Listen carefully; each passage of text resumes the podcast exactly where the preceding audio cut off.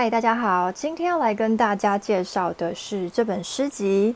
诗集的名称叫做《文学里没有神》，作者是沈绵，那是由一人出版社所出版的。稍微给大家看一下它的封面哦。好，然后再给大家看一下它里面的排版。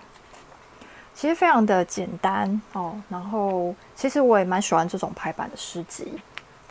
OK，好，然后它的大小，大小其实就是大概这个样子，对，跟板娘的脸稍微再差不多大一点。我其实对于诗集来说，我非常喜欢这种大小的。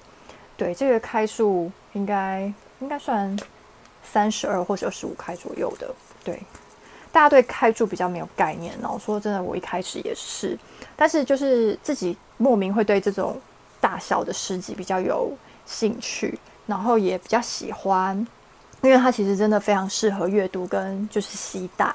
OK，板娘频道已经好一阵子没有介绍过诗集了，所以其实我真的自己心里还蛮开心的这样子。我先讲一下为什么会想要介绍这本诗集给大家哦。虽然板娘的卖场这半年来陆陆续续都有上一些诗集哦。但是这一本呢，是另外一位诗人曹妮老师。呃，如果有印象的话，就是在过去板娘曾经介绍过他的诗集哦，有朗读给大家听过哦。那个诗集的名称叫做《小迁徙》，本诗集就是他推荐给板娘的。那确实，板娘阅读之后呢，嗯，那个心得就是有一种。重新被燃起对诗的热情哦，应该要这样说。虽然板娘对一直都很喜欢诗，那也平常还是会偶尔会写个几句哦。但是那种感觉跟读到这种诗之后，诶，给我的那种冲动啊是不一样的。那不晓得听完我今天的介绍，会不会跟板娘一样有这种感觉呢？好。希望你们会喜欢。我们在介绍诗集的时候呢，就是跟之前一样哦，我们会先朗读两次诗的名字哦，然后直接读诗给大家听。虽然是介绍诗啦，其实是借此要分享给大家哦，让了大家能够了解到说，诶，这个作者的作品还有他诗的内容是什么东西。那通常我们并没有任何的，就是解释哦，去赏析都没有，我们不会做这些事情。那所以就是为了要方便大家 Podcast 来听，所以今天特地带上了麦克风哦。好，希望可以给大家一个最好的品质。我们要开始进入诗集喽。这边呢，要给大家看一下它的线语。好，稍微看一下，我自己觉得他这首诗的线语非常的浪漫。OK，大家听一下哦。线语：梦蛙，你是诗集的宇宙。所有的文字都因你而诞生，沈眠。好，那在其实作者介绍这边有介绍到他，作者叫做沈绵哦。那他是一九七六年出生的，与梦蛙和猫儿子哦，猫弟、摩儿、神拽及一人类女儿蝉共同生活。我看到这个自我介绍确实是蛮有趣的哦，所以我们由此可以得知到说梦蛙是他的太太。另一半哦，所以我一开始就是打开这一页读到这边的时候，哇，好震撼哦！虽然这些呃文字哦，我们都很常看到，然后其实是很普通的文字，但这些诗句啊，这些文字被诗人拼凑在一起，就是可以产生新的火花，就是可以让你感动哦，真的。所以我真的觉得呃，诗人是很厉害的。好。再来让大家看一下他的母次哦。好，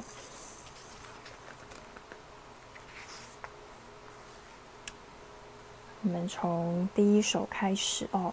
呃，对了，我们一样就是挑板娘自己喜欢的诗集，对，就是挑我自己喜欢的。那其实就是朗读我自己喜欢的那几首给大家听，这样子。好，无名，无名。神走在城市的街道上，以非常普通的样貌到小吃店里吃饭，在百货里闲晃，坐在咖啡馆里读一本奇怪的诗集。神不懂文学，毫无用处，并不直接抵达终极解答，只是追求着某些不确定的解释。继续行走，伪装平凡的活着。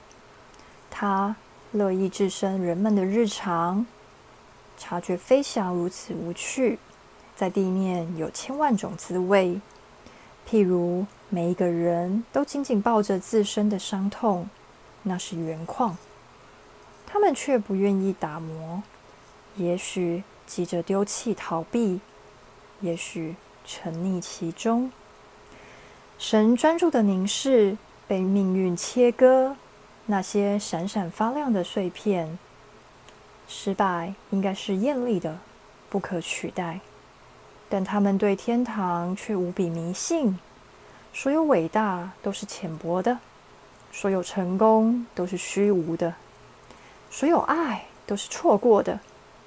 他的样貌正在平面化，而被遗忘的神无法超越形体与物质。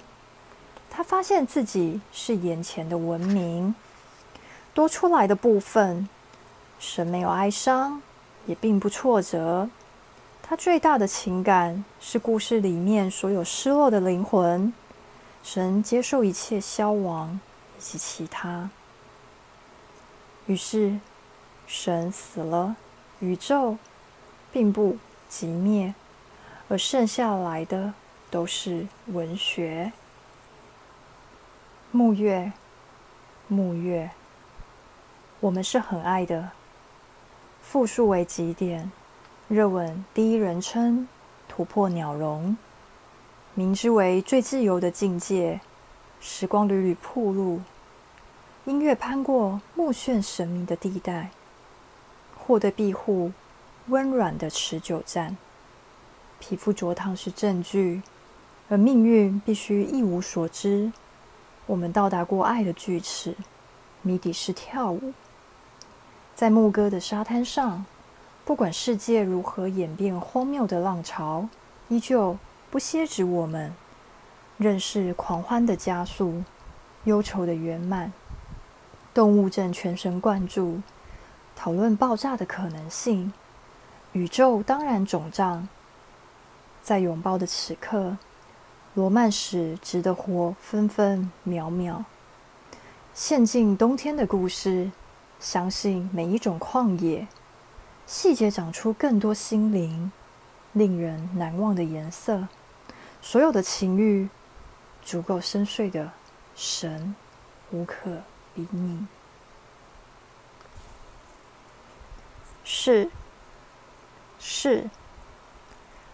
最先注意的是那些从发丝流出去的烟火，一串一串，并不间断，甚至必须说是形式完满、似小说风格的流泻。它们极度安静，不移向天空，而是往诗的核心覆盖，变为厚重的蓝焰。这样一来，其次还要小心。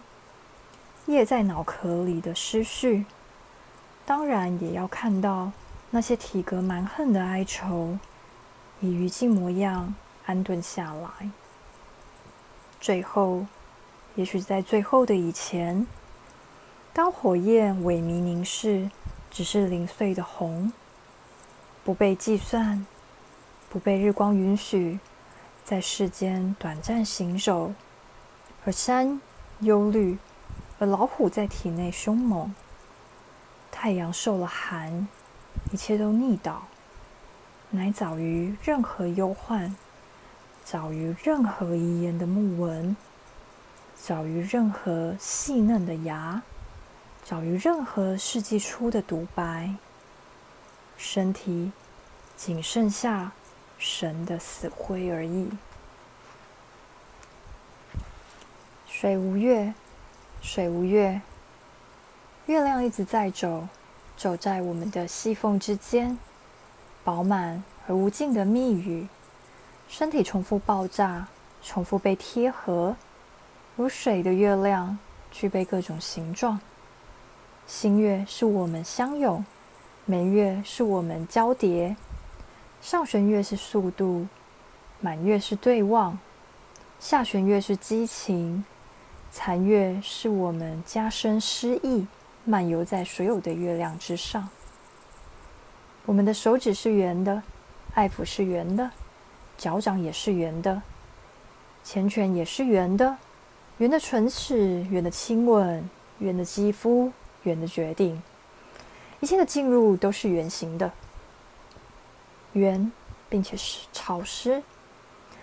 月亮同时也是无数的颜色，黄色电影的月亮，粉色诗歌的月亮。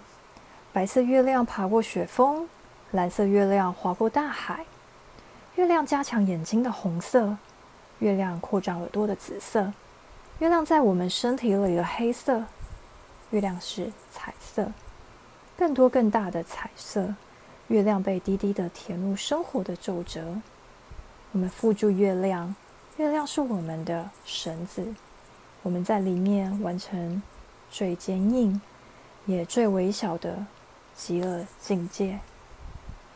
好，现在要介绍的是缔结。缔结这首诗里面，呃，有一个小段，第三小段是给妻，给妻，妻子的妻要给妻。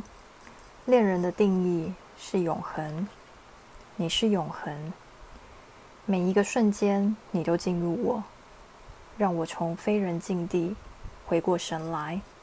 甘愿变为普通人，将庞大复杂的灵魂变成简约的形体，在日常里固定为万物，静候在身边，任何时刻都允许重复探入无限的受词。后来，你所有的疼痛，我难以详尽指认。